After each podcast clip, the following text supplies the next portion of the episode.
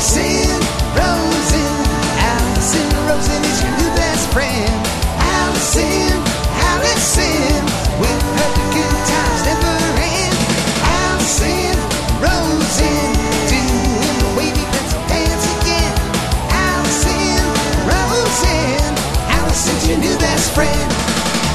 Hey everyone. Hi. Hello. It is me, Alison Rosen. Welcome to another episode of Alison Rosen is your new best friend. I'm here with someone I'm sure you are familiar with, Maria Menounos.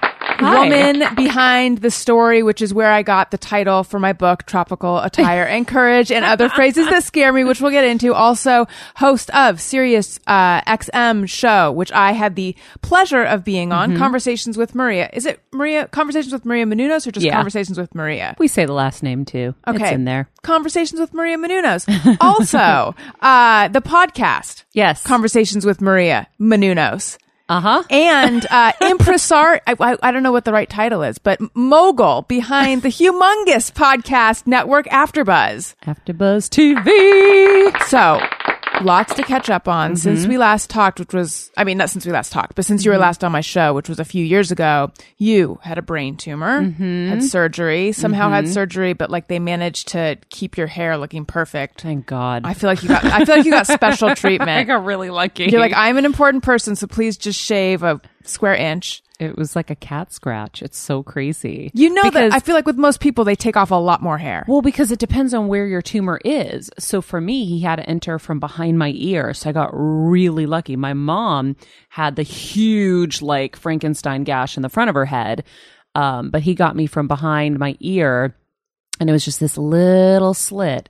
And he was very careful with me because he knows, you know, my profession. So I know he was paying extra, extra attention in terms of it wasn't going to jeopardize the surgery to make me look better. But in terms of like being aware of how much you're shaving, you know, I think like sometimes they're just like, eh, you're just another patient. It doesn't matter. You know, I think he did take extra care. He probably called in like a special hospital groomer that they have on retainer for celebrities. I don't think it went that far, but if you did, I really appreciated it. Okay, so we need to talk about all of that. You also got married. Yes. On television. Uh huh. Uh, we need to talk about that. Um, you also have shifted full time from doing on air stuff to more podcast, podcast network, Sirius show stuff. Although I feel like it's probably just a matter of time before you're back on TV. I don't know. Okay, we need to I talk really about that. know. Yeah. Let's first talk about the fact that you, before we started, you said you're coming in hot. And You have a lot of energy.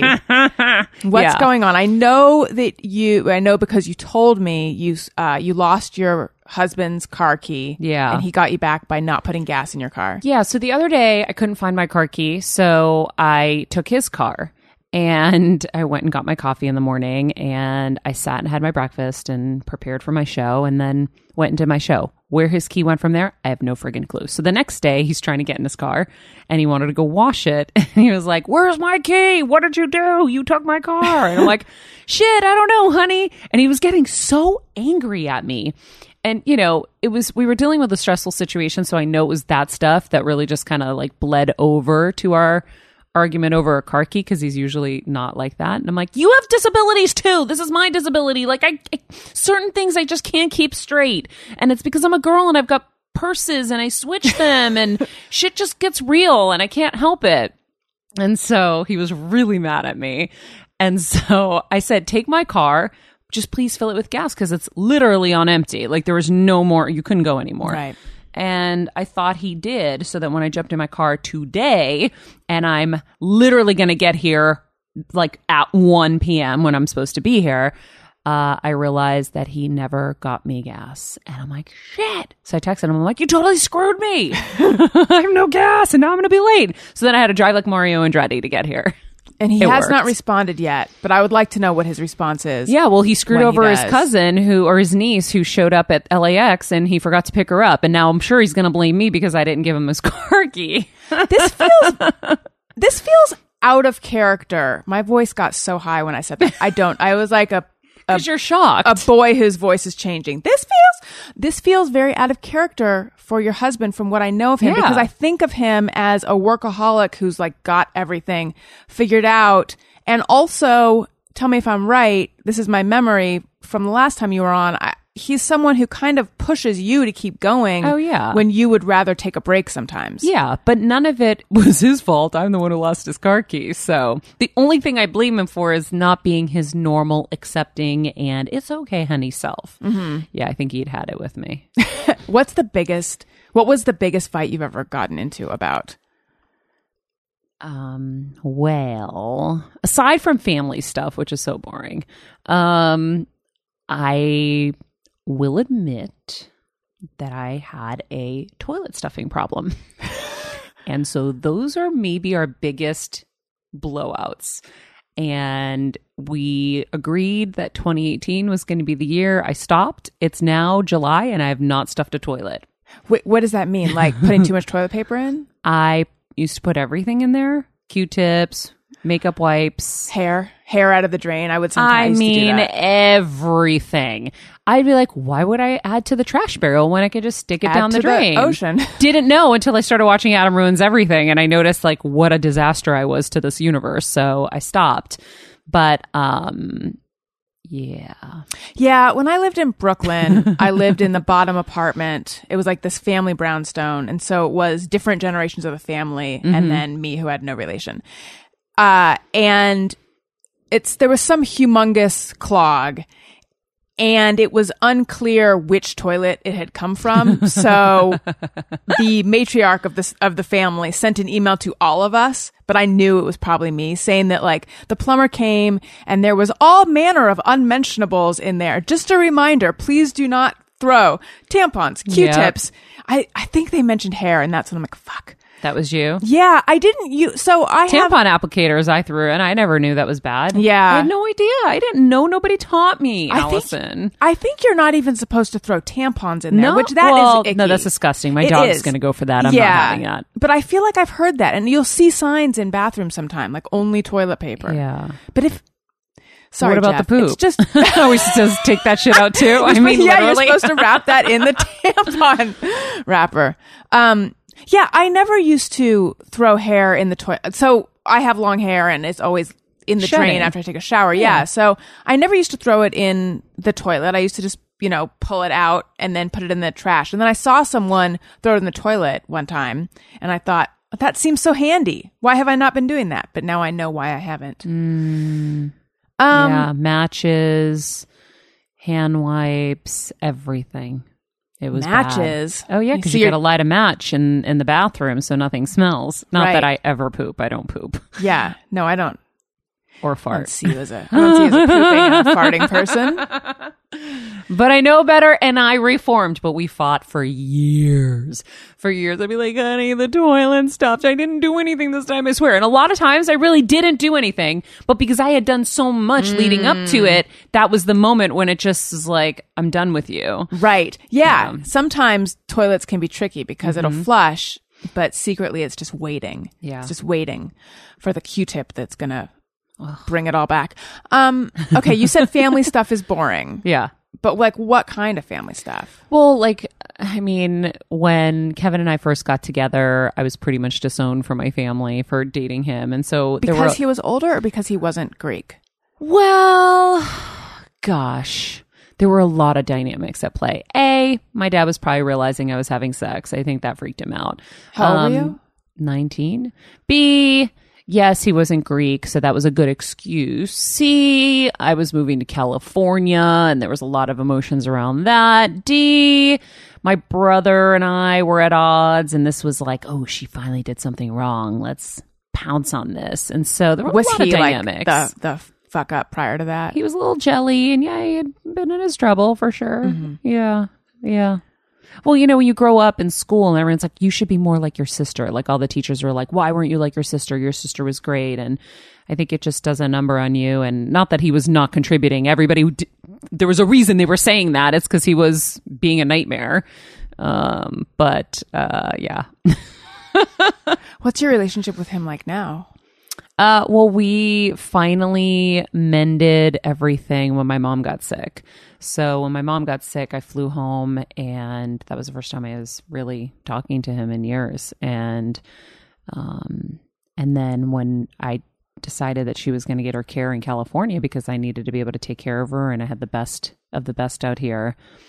Um, he was like, Well, I'm coming with. Meanwhile, Kevin and he had had massive, massive, unsurpassable issues. And I remember even fighting with Kevin from the hospital outside. I was like, It's not about you guys. I don't care what went on. I know it was awful. I know it was heinous, but it's about my mom right now. And Kevin was unbelievable. He forgave him, uh, literally for the unforgivable, forgave him, and um, you know he apologized, and that was it. And I said, "Now here's the deal, Wait, who apologized? my brother." I said, "We're never going to agree on anything about what happened in the past. We're just never going to. So let's never discuss it again, and we move forward on a new path, and that's it. We don't bring up the old shit. We're just gonna move on, and that's it. And I think that that was." the best way to deal with it because it really was about my mom at that time and it still is and luckily she's doing great we just heard yes uh, two days ago from the doctors that uh, her last mri that she just did she does them every two months and you hold your breath every time Yeah. And the tumor is still shrinking. Oh, so good. we've been getting back-to-back shrinking reports. So with stage four brain cancer like it's you know time to celebrate. So she's mm-hmm. coming up on two years and we're just like beyond thrilled. I was at the nail salon getting these heinous nails done. You're, you have yellow nails that match your yellow shoes. It's no perfect. no no. I have like like those nails. Like the long ass acrylic pointy nails. I did them for jimmy kimmel the other night. Uh-huh. and uh and i'm like this is why i don't have nails. These are a nightmare. But i was at the nail salon getting my nails done. And uh my mom called me. She's like maria do you want to come to celebrate the good news? And i go what mom? And she told me. I was like i'm so happy. So. That's so great. I, I'm, I just got to dig just a tiny bit. So, answer if you want. Mhm. I know you after announcing that we're not, you're not going to mention it ever again. I'm like, except for on my podcast. But like, what was the category of what their fighting was about? Um oh gosh, yeah, I don't think I can talk about that. That's like the only thing I think that's ever been off limits and it's for my parents' sake. Um you know, I'll just say that he was young and stupid and um and yeah, I think that's the safest thing to do. Okay. So, one more family question. Mhm. Then the fun cancer stuff. Oh yes. because I was wondering, I was thinking about this be, when you were on your way over. Was it hard for you to forgive your parents and move past all the differences you had with them, given that you guys were like estranged for I don't know how long, but for my some dad time? and I it was like a year and a half at least. Yeah, my mom and I still spoke through the whole time, but my dad and I, yeah, because he was so upset and um I'd done everything his way my whole life. I was so obedient and I was like, no, now it's my time. I'm going to do the things that I want to do. I'm going to go pursue this career and I am going to date this guy and I love him and um and I'm sorry he's not Greek, but um but I did it your way and you have to trust in the fact that you raised me well and I'm, you know, you did a good job and just now have faith that everything's going to work out. that take was that hard for you? It was 'Cause I'm- brutal. yeah, I'm thinking at 19, I don't know if I would and I wouldn't have had the wherewithal to sort of take that stand. It was the most brutal experience next to my mom getting brain cancer that I will ever have experienced in my life. Nothing will be worse because I was a daddy's girl mm-hmm. and not a daddy's girl the way like these girls nowadays say it. Like I loved my, I love, not loved, but I love my dad so much.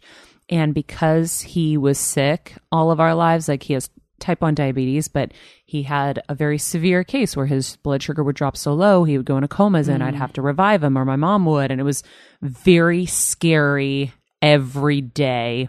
Is he living? Is he dying?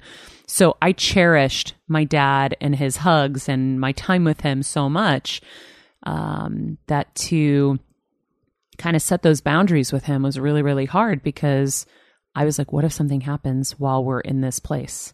I was like, and I prayed every night, I'm like, please, dear God, do not let anything happen to him while we're in this rough spot because I'll never forgive myself. But I knew we had to do it. And, you know, when we came out the other side, everything's better. And he understands or he's, you know, came mm-hmm. kind of to the understanding of, okay, she's all right. She's got a good head on her shoulders, and this guy is unbelievable, and he loves him more than me now. He says that. He goes, Maria, we love Kevin more than you. I'm like, okay, now you love your dog more than me and Kevin. Damn. if you had done what he wanted, what would that have looked like? It would have looked like staying back in Boston, working for local news, marrying a Greek boy, and just being like the good Greek girl back in Boston. And I didn't want that life. Not that that's a bad life. I had bigger aspirations and I wanted to do more. And I loved Kevin and I knew he was the one the second I met him. But it's hard when someone's older, mm-hmm. and Kevin was 11 years older than me. Um, although I never thought it would be a problem because my parents have the same age difference, and so many in our family had age differences. It was never foreign to me or weird. Now I mess with Kevin all the time. I'm like, Do you remember when you took my childhood away from me? And I mess with him left and right. Now he gets so sensitive because now he's finally realizing as well how the age difference m- must have been for people. Like when we think of someone 19, but I was so much older and I was always wiser than my years. My mom was 19 when she met my dad, who was 35. Yeah. And I always grew up hearing that, like, oh, she was really mature for 19. But now I'm like, oh, come on. Yeah. How, and Yeah. you're same age as you, but like, how mature can you be at 19? Yeah, and I was. I was. I remember when I first started like modeling and stuff, um, the modeling agency director would put me out for jobs where I was like at least six years older than I was, and people bought it. It was never like a question, whatever I was doing. I was always more mature. Right. Um, a lot easier for a girl than a guy. So you say that you're not sure if you're going to go back to on air. Talk about that. I don't know. I'm not. I'm not closed off to it. If the right thing came and um, and it felt right, then absolutely. But I'm not going to just do something to do something. Do you miss it? You know, I shot like a little YouTube video yesterday, and it was you know a little bit of hosting, a little personality ish, and I was like, damn, I was pretty good at this shit.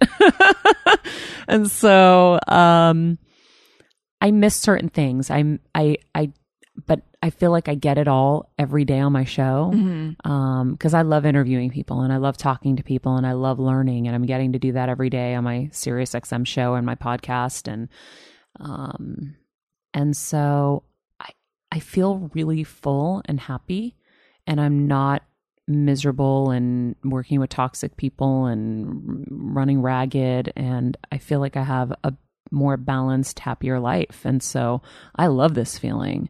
And so anything that was going to come in would have to just make it even better I remember when I did your show, you left afterwards to go to your guitar lesson. yes Is that- which I can't play anymore right now with these Yeah. freaking nails Are you going to get them removed? I think after this, literally, um, I'm going to have them go shave them down because I tried to play guitar Oh, last yeah, you night. can't with those nails. And I was having to like diagonal fingers and do Mm-hmm. all kinds of weird things. I mean, this was just a fashion statement for this one thing I did.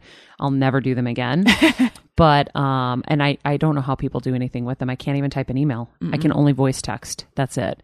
Um but I did take up guitar and it was during my recovery my friend AJ came over and was teaching me and because he wanted to make our visit kind of fun and productive and he saw some natural ability and he said you should really do this and i was like you know what i've never had a hobby in my life i'm going to do this and i went and i started taking classes and a la tony robbins like full immersion i said i'm going to do this three days a week i'm going to devote two hours a week to this so that i don't have to have that obnoxious time frame of like I suck forever before I can even get kind of good and then you want to quit because you suck for so mm-hmm. long.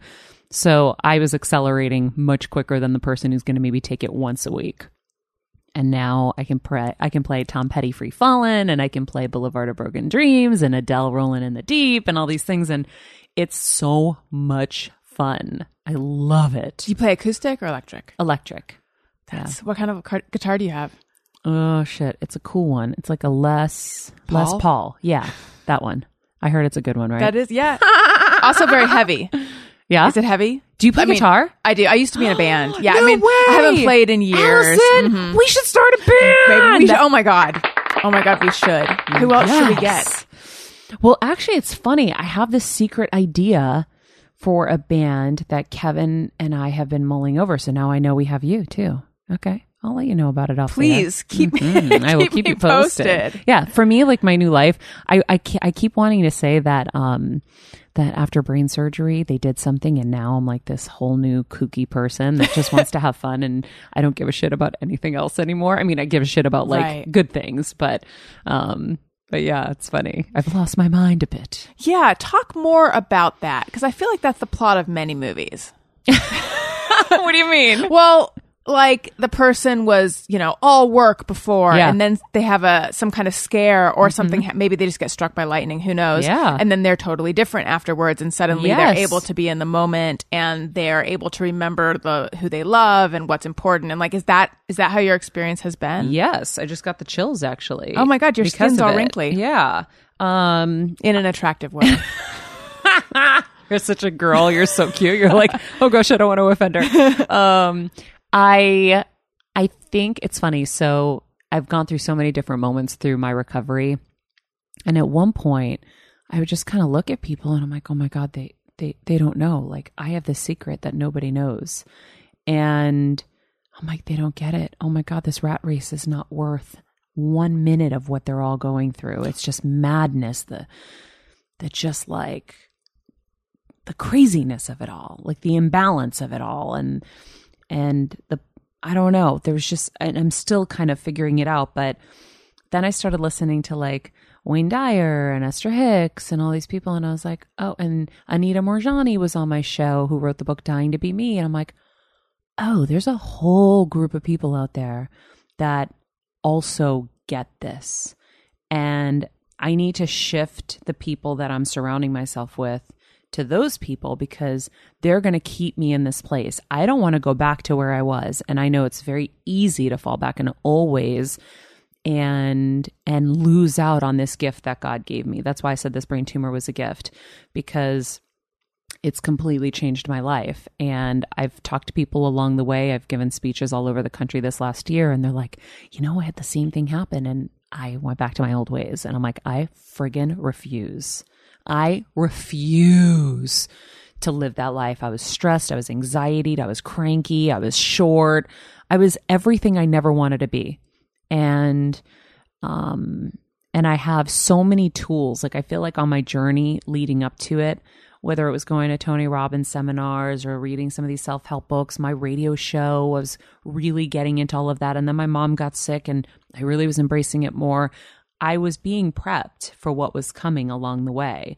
And now, if things happen, I can shift pretty quickly and I can see the positive in it. And I understand how the universe kind of works and the laws of attraction. And I'm like, okay, I'm really angry about this situation, but I can stay in anger or I can think focus equals feeling and whatever I am vibrating as, I'm going to attract. So I have to shift all of this and realize that life is happening for me, not to me. And if life is happening for me, not to me, why is this happening?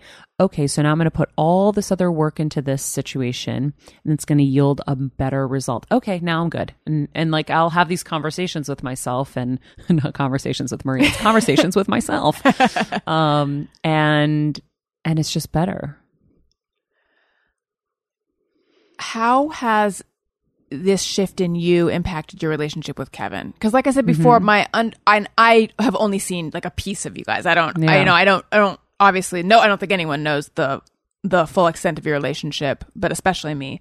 Um, but when we had talked on the podcast last time, it was kind of like he was the one pushing you to like do Oh, wrestling, do yes. this, do this, do this, and whereas you were more like, I would like to take a break sometime. So, so how how how did this impact you and he? Yeah, like I think I realized that I was going against my grain because I am just somebody who just wants to be happy. I'm not this like people think that I'm this psycho driven, super ambitious person. And what they don't realize, it's been Kevin pushing me behind the scenes and being like, no, no, trust me, you're going to love this. And Right, then when I would he's, he's your manager as well as your husband. I mean, without that real official title, Right. yeah.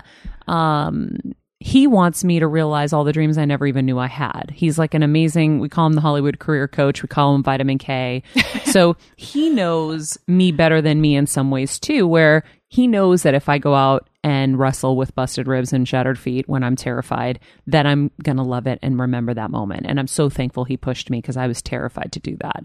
Um, he knows that uh, doing this radio show at SiriusXM is going to give me life. And I was like, I said no to it multiple times Why? because I didn't want to add anything more to my schedule. I was so allergic to like adding more on my plate because I knew I was I was uh, revving at like a 11 every day, and I was like, no, I can't do anymore. And he goes, yes, you can, yes, you can, and you're gonna love it.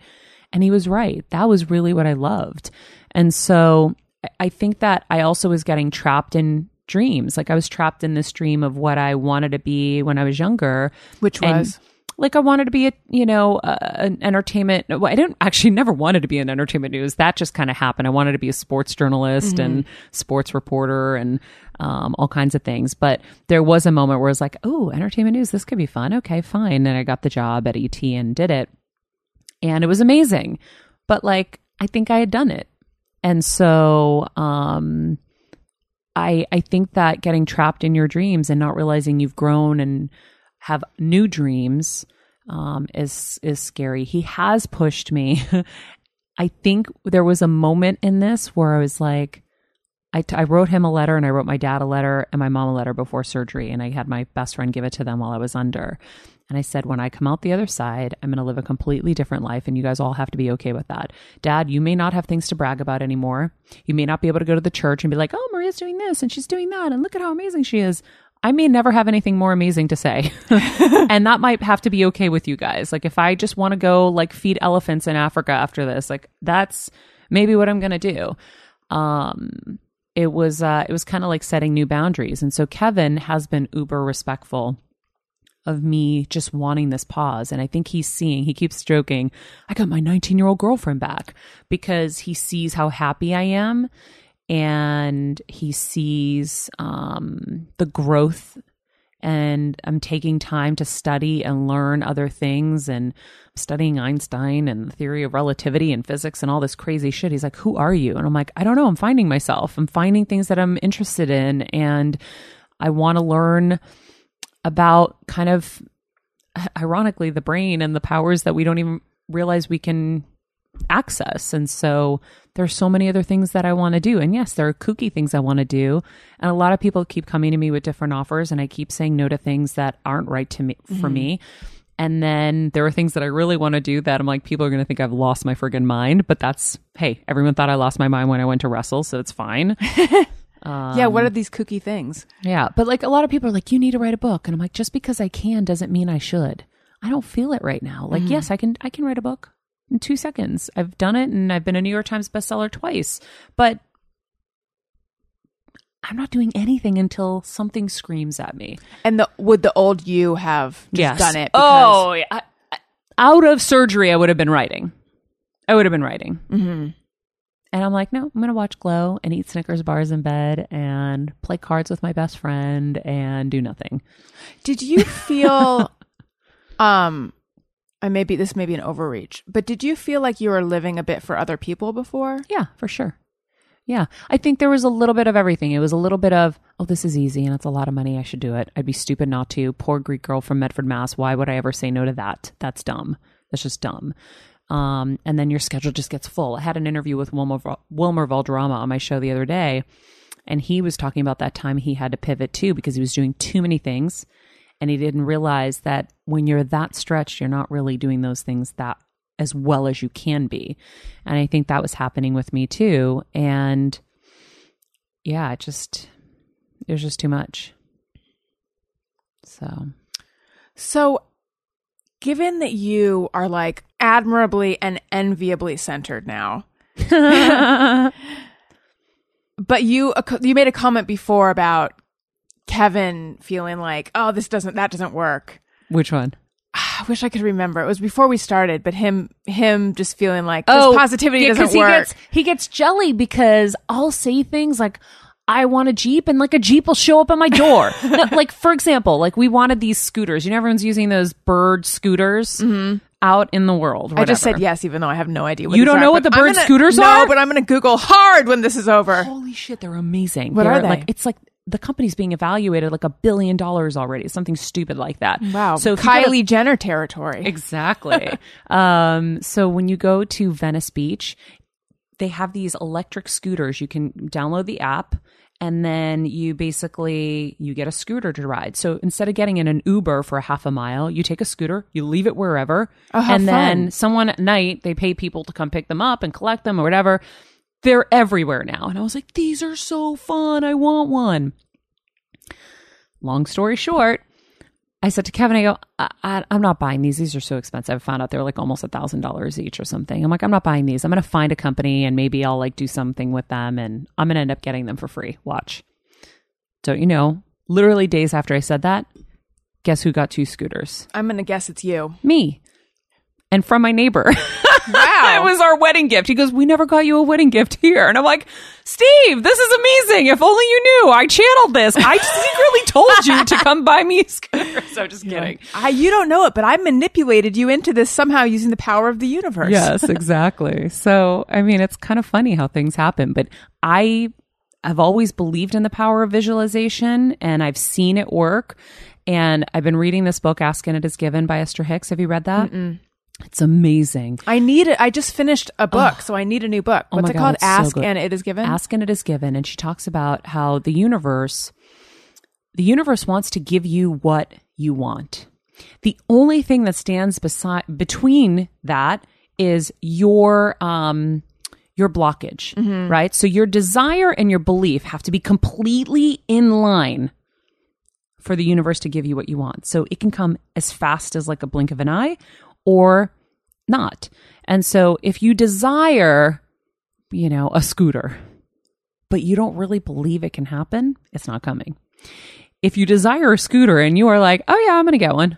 like and it, but like you can't trick your mind and you can't trick the universe. Right. So that's like thinking you have to really really believe it. Like I was talking to um our coach for the Boston Celtics uh, the other day. We were in um, uh, in Vegas watching summer league, and um, Coach Brad, I was like, I really believe that that our team did as well as they did because they one hundred percent had like this crazy belief and desire and they all matched up.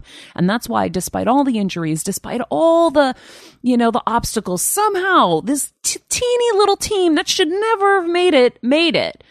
And he's like oh 100% and so i think it's really a powerful thing. And so i've always believed it. I've always used it. Kevin not so much. He's always called it like my foo-foo shit. Now he's starting to buy in. Um, but it happens left and right. And i don't think i'm just lucky. I don't think i'm just lucky. So Do you- sometimes i'm like god loves me. But Do you? And that's an interesting statement from someone who had a brain tumor, whose mom had a. I mean, you guys have. Thankfully, everything is looking really good. Mm-hmm. But did did you did that did the feeling that God loves me did that waver at all through this through this experience? No. No, because sorry. Because I've seen everything I've asked for, and I don't mean the stupid material shit. Everything I asked for, the answer was always there. But I was aware and I was present. I wasn't in my crazy tornado of like stupidity life, like of just running around crazy. I would ask God, what do I do with my mom? They're telling me her tumor is growing. This was a year and a half ago. What do I do? And the next day, I'd be, I, I remember in this situation, I was researching on my computer, trying to figure out what I'm going to do. You can't even imagine when they tell you your, your tumor's growing and you have stage four brain cancer, that's usually your goodbye. Like that's mm-hmm. it. it. It's like a freight train that just can't stop. And somehow I stumbled upon the side effects of chemo. I'm like, hmm, never read these. Wow. And then I put it together and I go, the side effects of chemo pretty much mirror the symptoms of regrowth. Wow, that's a novel concept. And then I thought, well, when these doctors look at these MRIs, they can't tell you if it's really tumor or inflammation unless they go in and biopsy, right? So I was like, well, why are we going to go under the assumption that she has regrowth when it could just be the side effects of chemo? She's been on chemo for a year or whatever it was at that time, uh, eight months or so. And so I said, oh, I know what we're going to do. We had pre produced a backup plan at this holistic facility called Baja Medgate in Mexico, where because I was doing my radio show and because God loves me, Diamond Dallas Page, WWE superstar, came in. We were chatting. His wife happened to be there. She had breast cancer. She had gone to Baja Medgate, was like, You need to go there, connected me with all of them. And I was like, Oh my God, th- we're going to go research this. And this is, you know, what we're going to do. We got in the car that weekend, went and researched it. And I said, There may be a moment we need you guys. I'm glad I know what you guys offer here. So then I remembered in that moment, wow, we have Baja Medgate. That's what we're going to do. We're going to go detox her body. And as I'm saying this, I'm like, oh, thank you, God. I'm not this smart. This was not, this wasn't me. This was you giving me the answer. That's my interpretation of God talking to me.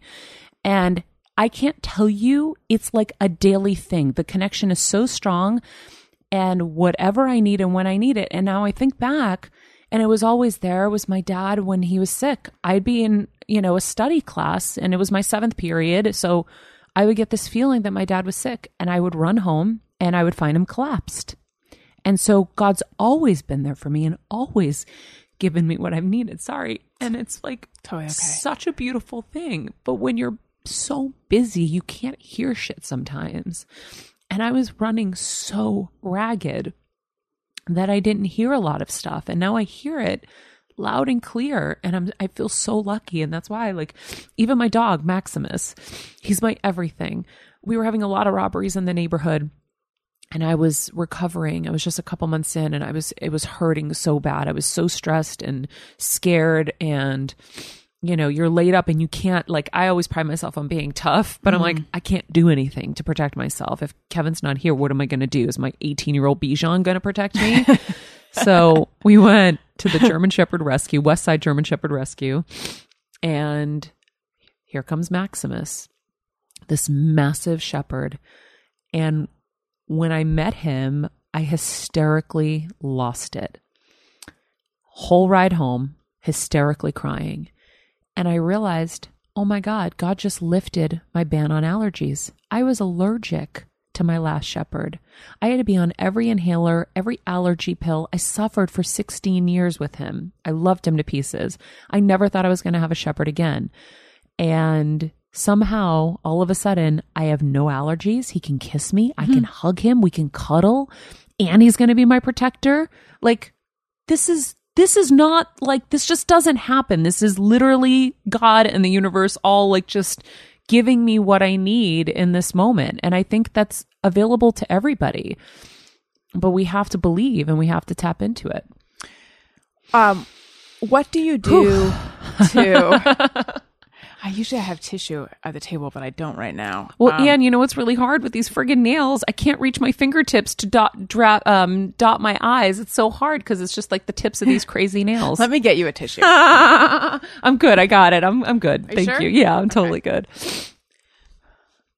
so, what do you do now in order to be able to hear what you feel like you couldn't hear before? Do you do you meditate? Do you pray? Do you go to church? What kind of things? All of the above. Um, I was dealing with a, a really stressful situation like two weeks ago, and I was like, okay, I'm going to go to church. And I found this church. A, f- a friend actually had suggested it when my mom got sick. Um, it's called St. Nectarios in West Covina. It's like a 45 minute ride, and we love it there. We love the priest, and St. Nectarios is the healing saint. And so it's just been my church. Now, do I go every Sunday? No. But um but I was like I need to go. And it was the first time I like actually had gone by myself. I drove by myself, went down there, and it just I felt so much better and I prayed and um and so I pray and I, you know, we'll go to church. Um, I meditate. I'll use, there's a really great meditation on YouTube called the Soul Sync. Oh, I gotta find it. I love it. So it's like 20 minutes and she guides you through it. And at the end, so sometimes I'm still thinking in the beginning and I get kind of annoyed with myself because I'm like, stop. But by a certain point, now my head just feels like so calm and like, like, like almost like, like I'm high or something. And by the end, she's like, and now open your eyes. And I'm like, no, bitch, I don't want to open my eyes. This feels so good. um, and then Headspace. So Yes, I love I like Headspace too. too. So Headspace I'll use if I only have five or 10 minutes. And so I'll do that. And I found myself, and this is like my favorite tip for people. What I used to do pre tumor is I would be stressed about a situation and then I'd had more. I'm like, no, I gotta do this and I gotta go do that. no, I don't have time to eat. I gotta get gas. And I'd rev higher and higher and higher. Mm-hmm. Now, when I catch myself revving, I'm like, oh no, we need to meditate. I'm gonna stop. And even if I don't actually do the meditation, if I just go sit in my backyard and just breathe for 10 minutes and do nothing but stare at the, you know, the pool or something or a tree or something, I calm down, the the stress elevations go down, and then I feel better and now I can operate from a better place rather than continuing to rev. And so that's been something that I've I've really worked on and That's so smart. Do you um, journal? Do you have a vision board? I know you have a quote wall. Yeah. Right? Yeah. I have a quote wall. Um I have um I have been journaling like my breakthroughs and thoughts in my phone. So um and I have those a lot and I like to go back and read them and remind myself of things. Um and I don't want to forget in the journey where I had them like like stickler like I put the dates and the times and stuff like that. Um in terms of a vision board, I kind of have one. So I tried to do one like maybe a month or so ago, and I had nothing to put on it. Isn't that weird? I'm like, there's nothing, nothing on there. I ha- I put a sticky note. Mom's tumor keeps shrinking, and um some like teeny things like that. That just, but there was no like, I want to win an Emmy, and I want to be the most powerful woman in Hollywood, and all the stupid shit that I would have had on there before. Right. And so I was like, is this a good or a bad thing? This is so weird. Um, What do you think? I think it's I think it's a period of healing. I think it's a period of growth and it's not about the goals right now. It's about just being. And so I don't think it's either really. Mm-hmm. At first I was like, oh, this must be a good thing. And I'm like, no, no, no, it's not. It's not that. it's just, I still need time and I'll know when I don't need the time anymore. So, can you talk a bit about when you realized that you had a tumor? Because that's Mm-hmm. so crazy that you were going through this crazy experience with your mom, Yeah. and then it, and then you had one as well. Yeah. So my mom got diagnosed late August, and um, first week of September she had her surgery. What year was this? This was 2016, and then by April 2016, they told us her tumor was growing. I checked her into the. Oh, actually. Okay, so that was April 2016. In January of 2016, my ear started hurting. I was having a lot of pain in my ear. I was like, weird. I'm like 39. I have an ear infection, or 38. Yeah, 38 and an ear infection. This is so weird. And so it went away. And I'm like, oh my God, my body totally healed itself. right? So February rolls around, the ear pain's back. And I'm like, what the F? So I scheduled an appointment with the doctor. I went and saw this new doctor at UCLA. Had a physical, hadn't had a physical in 80,000 years. and uh, he checked my ears and he said, Your ears are perfect. In fact, you're cleaning way too much. Like, you can lay off. What else are you feeling? And as I listed off my symptoms, I was like, Well, I guess I'm getting headaches a lot. And it was like my first time to stop and think, right? It's like, oh, I am getting headaches.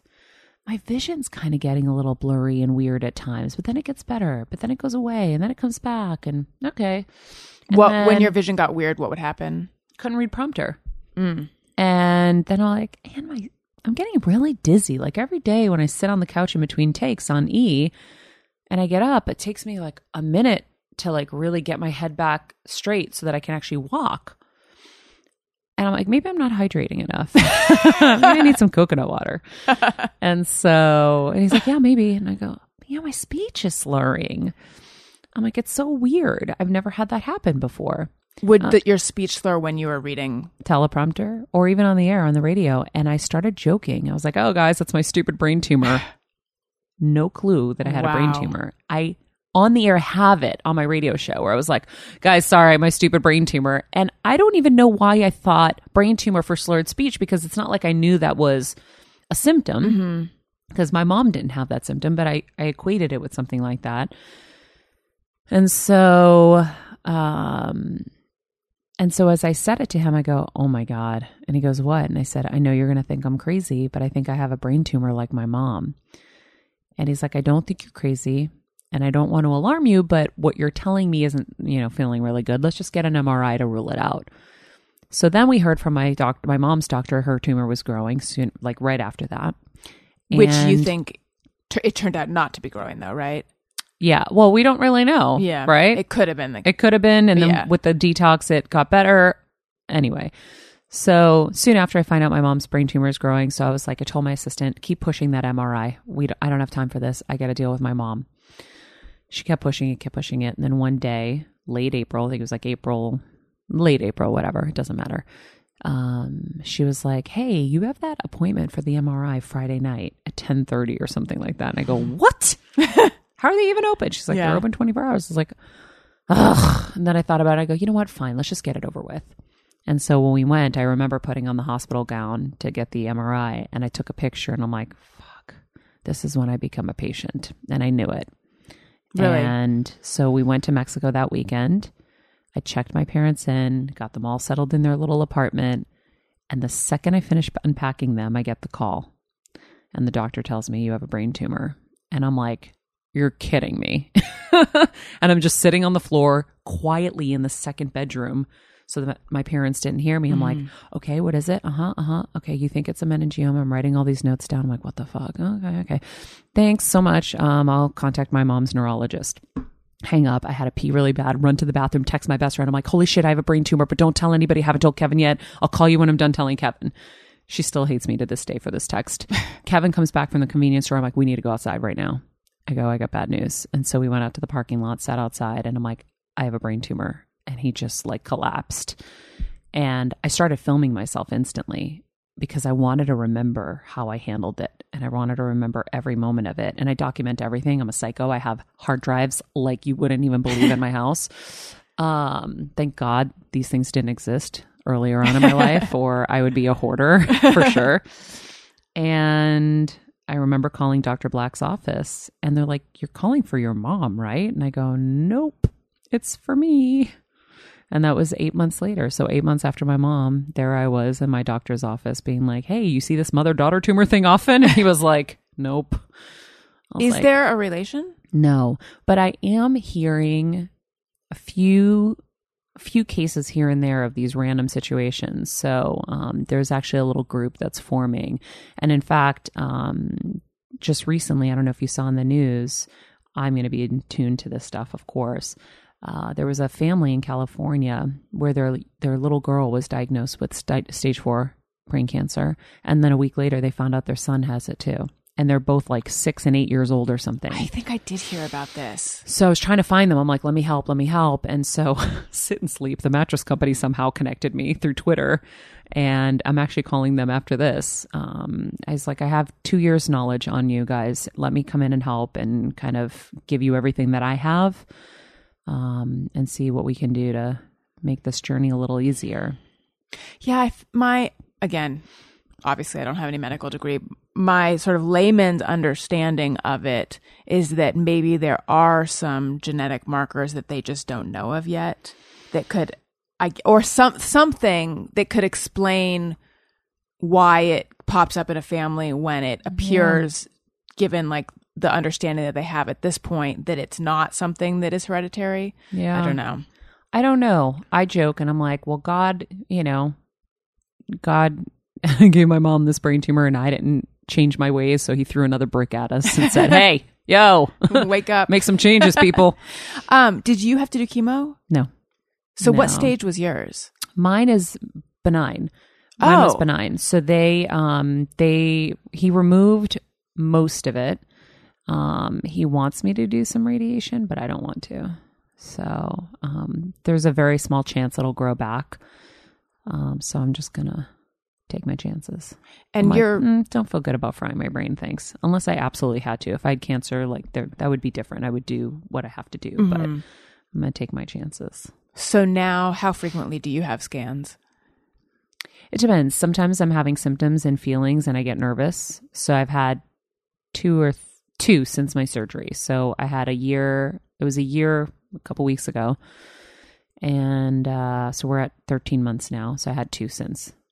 And how, what condition were you in after the surgery? Because I remember hearing stories about you and Kevin like doing kind of rehab walks at the Mhm. mall and.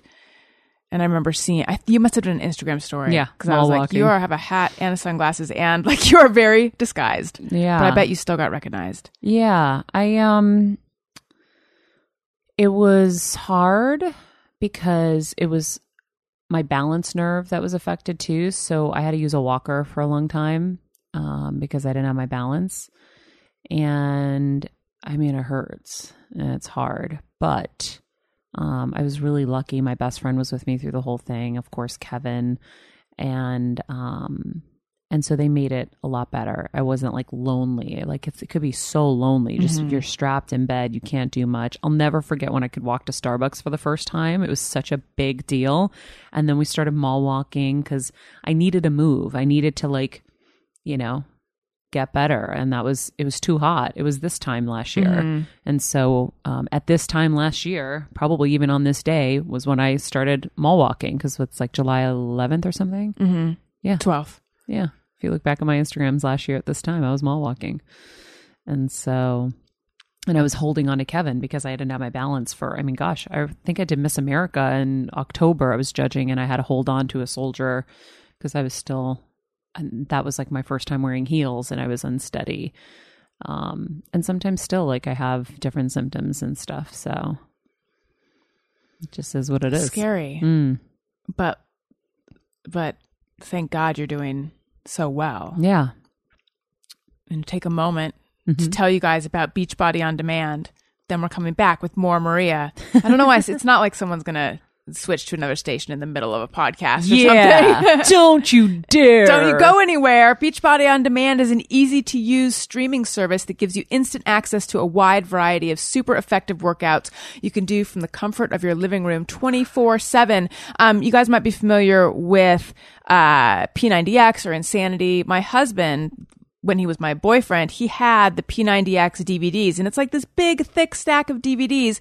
Back then, if you wanted to do it, you had to tote around a stack of DVDs and get a DVD player. Not anymore. Now it's a streaming service. It's amazing. There's so many different programs you can do, um, and hundreds of effective workouts for all fitness levels, ranging from bodybuilding to weight training to cardio hit to yoga, even dance workouts. There's one called, uh, oh, I'm going to mess up the name.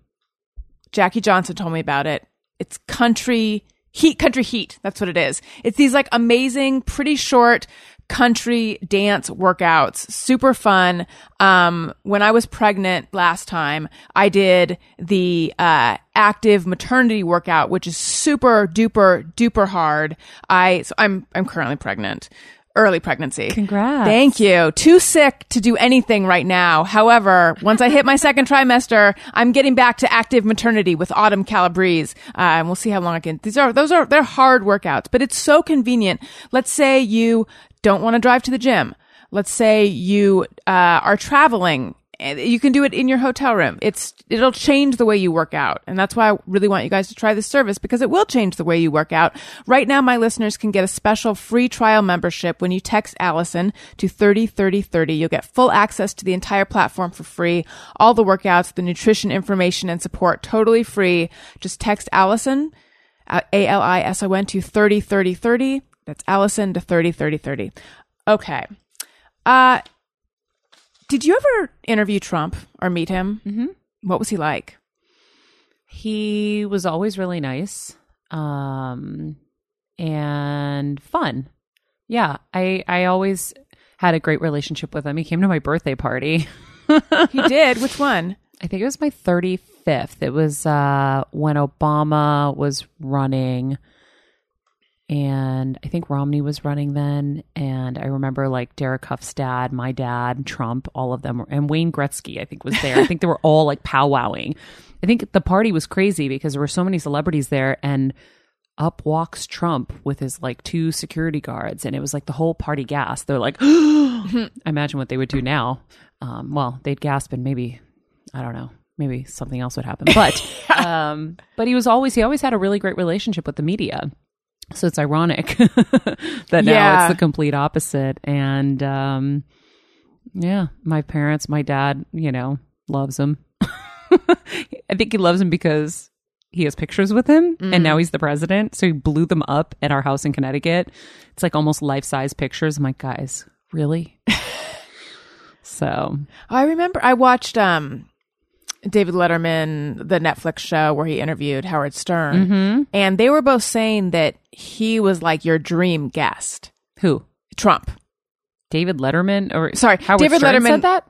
Yeah, David Letterman was interviewing Howard Stern, and they were saying that back in the day, am, am I Oh, that back Yeah, in the yeah, day, yeah, back- Trump was yes. their guest. Yes. uh, like that they wanted. that he was a great guest because he was always on and Yeah. entertaining. Yeah, and yeah, of course. Uh, We used to have him on every day at Extra and all the shows I was on, Mm-hmm. like every day, because he was, he was just, yeah, he was, he was great TV. You know, especially when he had The Apprentice and everything. It was like, yeah, he had a really good relationship with the press. Did you see signs of this other side of him? No, no. In fact, when he won the presidency and everyone was freaked out, I'm like, guys, chill. He's going to become presidential now. This was all like his shtick. And I think he's going to become very presidential. Like, everyone calm down. What's done is done. And yeah, he, he took a different turn and he's, it's so crazy to think what, how history is going to look back on this time. Um, you know, I think that it was really hard for him to have this difficult relationship with the press when he he was used to being loved and now he was like a cornered rat like and he was hated. And i think that he kind of reverted to his his um you know strong offense instead of a weak defense kind of stuff and then just was like okay i'm coming for you.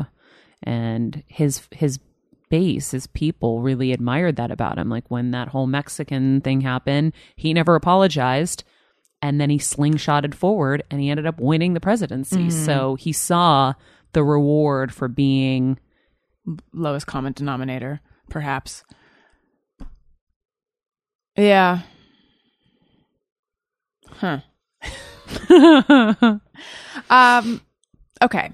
Let's do just me or everyone. First, I want to tell you guys I'm on Patreon. Patreon.com slash Alison Rosen is where you go behind the scenes stuff. There's different reward levels. You can get bonus episodes. You can get access to a live stream. So much access to me. You'll beg me to leave you alone. oh my Patreon.com slash Alison Rosen. Okay, let's where you really become her best friend that's right. That's right. I'll attend your graduation. I'll Yes. walk you down the aisle. You can call Will you me come make me night. breakfast? I'll come make you breakfast. Yes. What do you eat for breakfast? uh you know what i've been doing lately is poached eggs I'll make you poached eggs. Mm. What's your Starbucks drink? ooh i've been doing uh iced blonde cappuccino with foam Yum.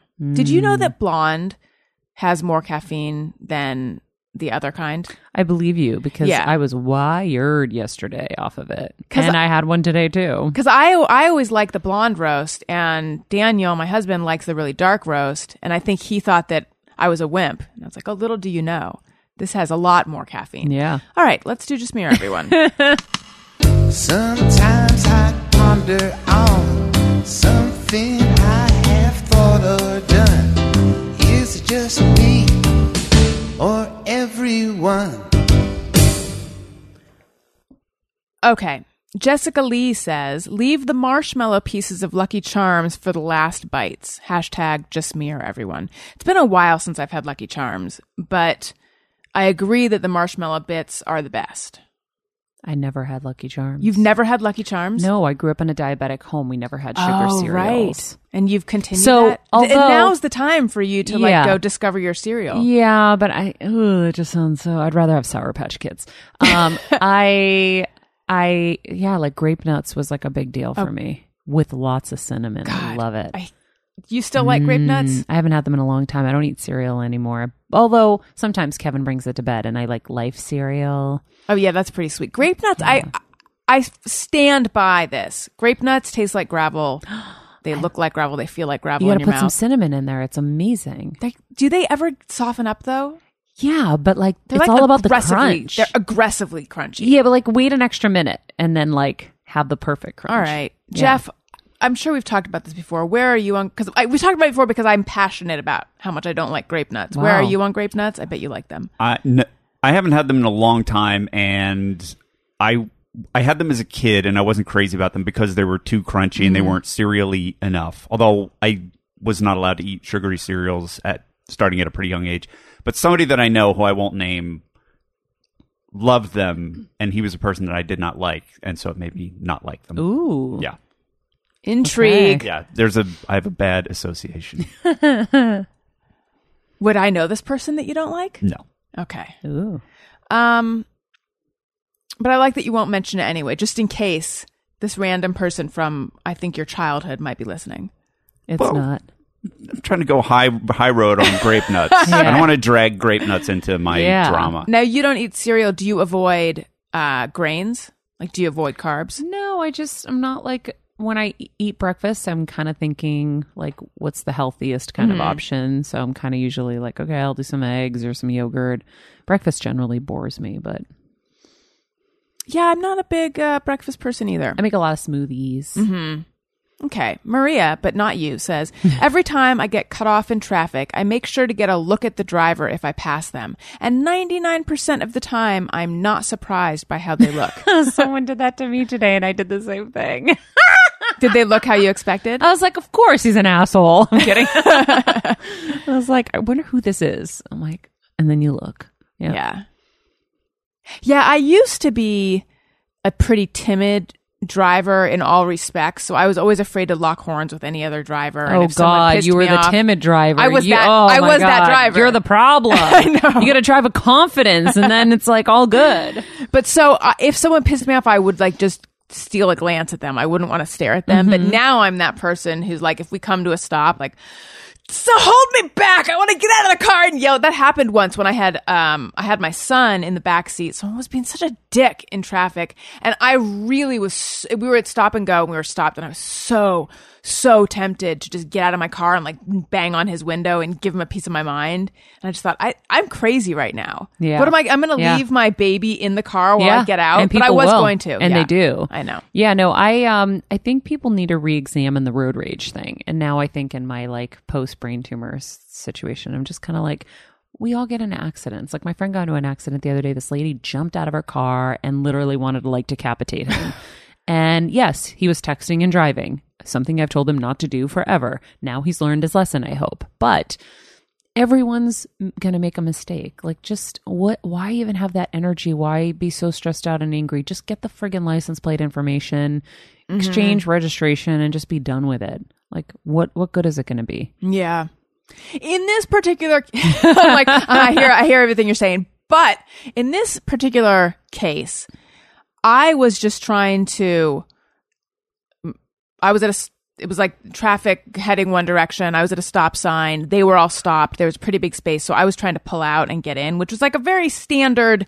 I do that. It's it's right on my street. I do this all the time, but. The second I pulled out, he started honking at me and giving me the like, "What the fuck are you doing?" arms. Yeah, and he That's was saying. Those are the people Yes. you're like, why? Just let people do their thing. Yeah. Nobody wants to make you let you do a turn. Nobody wants. Everyone's just crazy. he was so out of line that that's why I felt the need to be crazy to him, even though I didn't do anything. I only talked about it on my show. okay, Megan says every time I see a Sweet Greens restaurant in my head, I sing "Sweet Greens are made of these." I love that, like the Eurythmics. Uh, I don't do Oh, that. yeah, me neither. But I have plenty of things that I do like that. Um, okay. Vanessa E says, How is there constantly laundry everywhere when I wear the same four things? Yes, I have. How do I have a closet? How do I have like no room in my closet when I wear the same four things? I need to just purge. Yeah, I bet you're organized. You wrote a whole book about being organized. I am pretty organized. There are different, like, there are a few, like, secret pockets of disorganization, like my purses and such. Um, but I'm pretty organized overall because it just, I, I can't, messiness makes me nuts. Like, I am so disgruntled and unfocused. And so, like, just recently I had this shoot at my house. I had to, like, those teeny little things that have added up that nobody else would maybe notice but me. I got to clean up and organize. So today when I was waking up, I was like, oh, the, the clouds were parting. The sun was pouring through. The birds were chirping. I was like, I love it. it makes such a big difference Yeah. in my mood, and yet that doesn't motivate me to stay on top of stuff Oh, enough. What was the shoot for? um, I was just doing a little YouTube video. So Yeah, you mentioned that. Can you say what it is or Yeah, I'm just um I'm gonna do a few more things on YouTube. I haven't done anything. And so, you know, between the show and everything, I was like I, I talked with the YouTube people and they're like, You gotta do one of those introductory videos and so um, it was a kind of get to know you video. Oh, cool. Is it up yet? No, we just shot it yesterday, so All right. Let me know when it's up. I will tweet that out. thanks. I would like to see it. Um, question about the purse mess. Because I'm not a person who changes purses all that often because when I do, I feel like I'm just spreading my clutter. Everywhere. Yeah. So, It's obnoxious. because the people I know who collect purses and change them a lot, they, I think, clean out a purse entire. They just like they have their stuff that goes in their purse. It's probably all neatly organized, Uh-huh. and they just drop it into each purse. When Yeah. you change purses, do you not take everything out? No, because That's I'm how I would from be. Mm-hmm. big to small. I don't have a collection of purses, and I just kind of I have a fanny pack that I love, and um, my friend got me this for my birthday, so it's kind of like you know, okay, the fanny pack doesn't match, this matches, so I'm gonna switch. Um, and then sometimes I just want to use my backpack, and so then I'll throw things in my backpack. And what I'm realizing is I lose everything doing this. I lost a very expensive gift card to Frette. Had to like fight to get them to give me my gift card, regardless of me not having the physical gift card. How did you do that? Because I had misplaced a gift card. I, I had two gift cards and I misplaced both of them. And I went to the place and was, tr- and I had like the receipt that sort of came Mm-hmm. with it. And I was trying to get them to, With the receipt, they wouldn't do it. no. And then I found them. So fuck them. They didn't help me at all. Well, it was a layered uh, attack. So, first of all, I finally, so I'd gotten the gift card in 2015 at Christmas. And my mom got diagnosed in August of 2016 when I was supposed to be finishing a bedroom renovation, a bathroom renovation, which is when I was going to go use the gift card. So I was holding it. So then I, my mom got sick. Then I got my tumor. And uh, fast forward to now, where I'm like, hey, I'm going to undo this little box. I'm going to pull out the little gift card. And next time I'm in Beverly Hills, I'm going to go use it. Mm, somehow I lost it. And so it took many, many, many phone calls and much um, convincing to uh, go through credit cards of that time. Oh, so they could find. I had them go through the credit card receipts and they're like, well, listen, we don't know if you used it. I'm like, I would not be working this hard. and brain tumor people don't lie. I was like, come on. Like, and they honored it and they were very nice. So, Good. Yeah. But you had to push them. Yeah. You gotta, Yeah, you gotta fight for what's right. Right. Because there was a real reluctance on there. Because I was like, it was given to me by this Mm-hmm. person this time of year. Da, da, da. But I did. The thing is, I had used some of it, and I wasn't sure how much I had used. Oh, well, that's complicated. yeah. Well, Yeah. Thankfully, I found. But at least you were honest about it. Yeah. Honesty They were usually wins no, out. They were not much help though.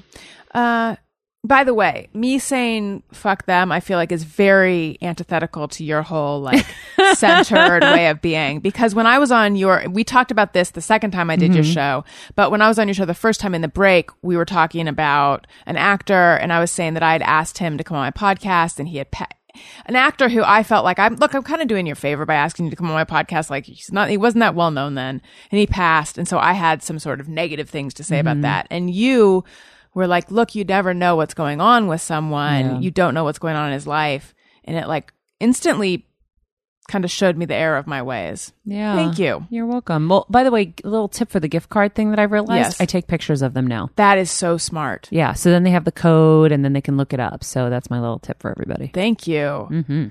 Uh, JMO's for A Rose says, When I notice someone in public, especially away from home, often think I'll never see them again for the rest of my life. That's interesting. I don't have that thought, but I have a weird phenomenon happen when I'm traveling. I'll see someone who looks like someone from my past and it'll make, it'll remind me of someone I haven't seen in a long time. And then I'll keep seeing people that remind me of that person. And I wonder, am I really seeing like a bunch of people that look like this person, or is my brain is it just that that person's on my mind and it's sort of like picking up a pattern? Or are you connecting to another realm and you are seeing that person in another realm? Or or that there are many realms Right. going on at once that we don't even realize. I hadn't even considered that realm. If that realm in in that realm, there was one day when I lived in New York where I was connecting with Dianne Wiest like forty five times in one day. Whoa. I kept seeing people that I didn't think yeah, it was there her. was I knew it wasn't her, but there's there was, something there. There was something Diane sure. Wiestian about the Yep. my environment that day. Hundred percent. Uh, Lisa Lowry says, I add the cities I've traveled to on my weather app and check in every once in a while to see how it compares to home. I totally do this. Yeah, yeah, yeah. Yeah, especially when you live in shitty weather, you definitely are going to be mm-hmm. checking Cancun and such. But I do it too. Right. I keep them on there. I'm like, oh, I wonder. Rambling Kite says, I never know if I should use a or an for an acronym that starts with a vowel sound, but the actual meaning of the acronym doesn't. For example, an NFL player versus a NFL player. Oh, you say yeah. an, You say an, right? That's yeah, weird. yeah. Uh, I spoke Greek first. My vocabulary issues or my all that shit. I remember suffering through all of that because I'm like, oh, I'm Greek. I don't know this stuff, but I know what feels right. Mm-hmm. So I would always use my gut. I have to ask you a, uh, a professional voice person question. Mm-hmm. Um, when I, why was I reading prompter? I can't remember. It might have been. So anyway, a newscaster in New York was giving me a teleprompter reading lesson, like a mm-hmm. professional news person, and she taught me a, a trick she had, and I've talked about this on the show. She talked, taught me a trick that she had learned like from a voice coach, which is to speak with a low and like to speak in a more deep voice. Hmm. And it was like you breathe in and then sort of speak while you're breathing out, which is like, and I remember she was saying it like, oh, I am speaking in a low, with a low and open throat or like, and she has a very deep, deep, auth- authoritative hmm. in a pleasant way voice. But that's not her normal voice. I think it's an I think it's a little deeper than her normal voice. And she had taught herself to speak in that manner. And I've noticed a lot of female news news people have sort of a deep voice. Do you naturally have a voice that is as deep as it sounds right now? Really funny that you say that. So when I watched Letterman and uh, Howard Stern, I was watching it and I was going to go see Howard and Beth that weekend in the Hamptons, and I was like, "Wow!" When I when we cut back to his first videos and like you know his older stuff, his voice register was so much higher, and I'm like, I look back at my shit and I did too.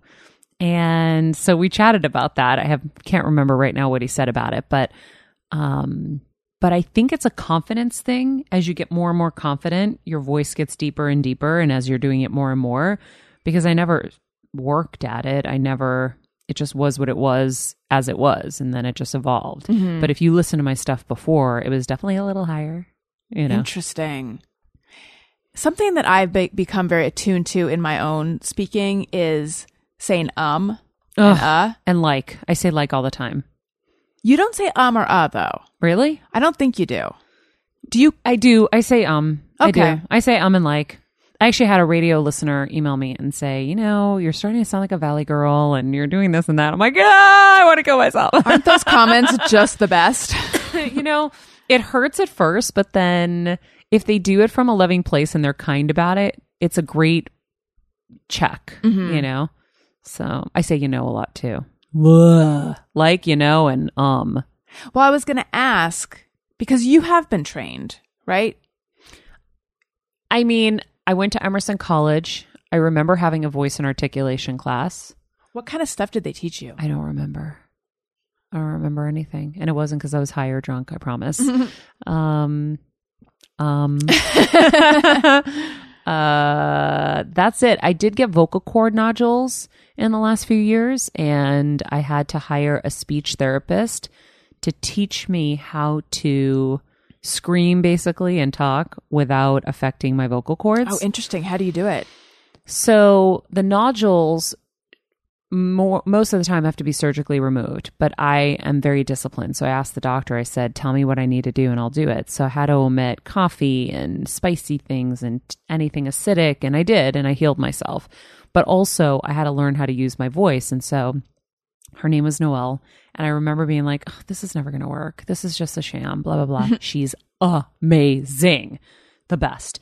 So basically, when you speak, you have to take a full breath, and that's where you speak from. But if you let everything out, and now I'm talking from here, I'm just talking from my throat Right. rather than from my diaphragm. And so that was the trick. So now when I'm at a sporting event and I want to scream, I got to take a real deep breath.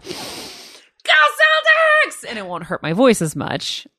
I love that you had to learn how to scream as opposed to just not well, that's where I was losing my voice a lot. It was like mm-hmm. at the Super Bowl or at a Yeah. Celtics game. So now I know how to control my voice better and I know how to protect myself. Because I'll never forget when I was first getting my job at E, the executive at the time, who didn't stay there ver- for very long, unfortunately, for me, uh, because she was awesome. She said to me, "Is this voice thing going to be a problem?" I'm like, "Nope."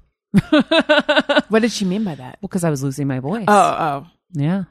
And so you can't hire someone for a Right. big contract and you're going to be losing them Right. here and there. So I had to work at that. Right. Maria Menounos. Alison Rosen. What's your middle name? Constantinos. Maria Constantinos Menounos. Thank you so much for coming on. Thank you. And catching up and sharing your story. Thanks. This Tell was great. everyone where they can find you, what they should look out for, Okay. etc. I'm at Maria Menounos, me noun OS on all social media. Uh, thank you, Tiffany from kindergarten, for teaching me how to spell my name easily. Me noun OS at Maria Menounos. And you can catch me on Sirius XM channel 109 weekdays at 1 p.m. Eastern time. And my podcast drops every Friday on Apple Podcasts. So you can catch me there. And of course, AfterBuzz TV, the ESPN of TV talk. If you love after shows, you can catch our after shows uh, for pretty much every TV show uh, at AfterBuzzTV.com. How do you decide um, the content of the podcast, given that you do so many shows during so the week? for me, the podcast is for people's growth in all areas. So if there's an interview with a celebrity where they gave us great nuggets that will help people in their lives, I'll put it in there. For the most part, it's like this week I have Dr. Steven Gundry on. I don't know when this will air, but Monday. Okay, so this last podcast is Dr. Steven Gundry, who wrote the book The Plant Paradox. You need to read it right now because Okay. you're pregnant. He talks about in there if you're eating a lot of chicken, that your son, if you have a son, could end up with a small penis and a short attention span because the chickens are eating soybeans and corn Oh, and right. they contain lectins. And if you're eating a lot of that, the lectins are super, super dangerous when you're pre- pregnant. You need to read this book immediately. Uh, so, really, really mind blowing diet things from him. And he's cured a lot of people from so many diseases From just small with diet. penis disease. small penis disease. Yeah. So uh, I have another friend who's pregnant. I told her she was dying laughing. She's like, I was just eating chicken when you texted me this. I'm like, stop eating chicken. but uh, but to me, it's really important to help empower people to to learn these things and to be exposed to things that they're not. Because I didn't know about Dr. Steven Gundry, and I'm super aware of a lot of things. And then also we had Logan Paul on the show. Oh, And Logan Paul, as we know, was like the most hated man in America, as he said, quote. Uh, but we got to see a whole other side to him. And so for me, that was interesting because I think that there's a theme of forgiveness there. And we're pretty unforgiving people nowadays. And I think that we need to realize that everyone's capable, even you, even me, of making a mistake. And really, should we, should it just all be over because we made a stupid little mistake? you're right. People are kind of uh, losing their careers left and right. It seems so. So that's that's what I do with the podcast. I want people to have a little bit of fun. I want them to learn. I want them to take something away. I want it to kind of like be church. When you go to church and you have a great sermon from the priest and he gives you something you go home with and you're like, "Yes, that felt so good." It's my version of that. I love that. yeah. Jeff, where do we find you? You can find me on Facebook and Twitter at Colonel Jeff Constantinos Fox.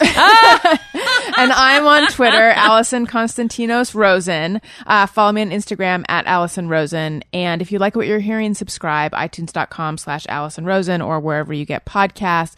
Uh, comment, review, subscribe, tell your friends, and get my book, Tropical Attire Encouraged and Other Phrases That Scare Me. Maria Menounos inspired the title story.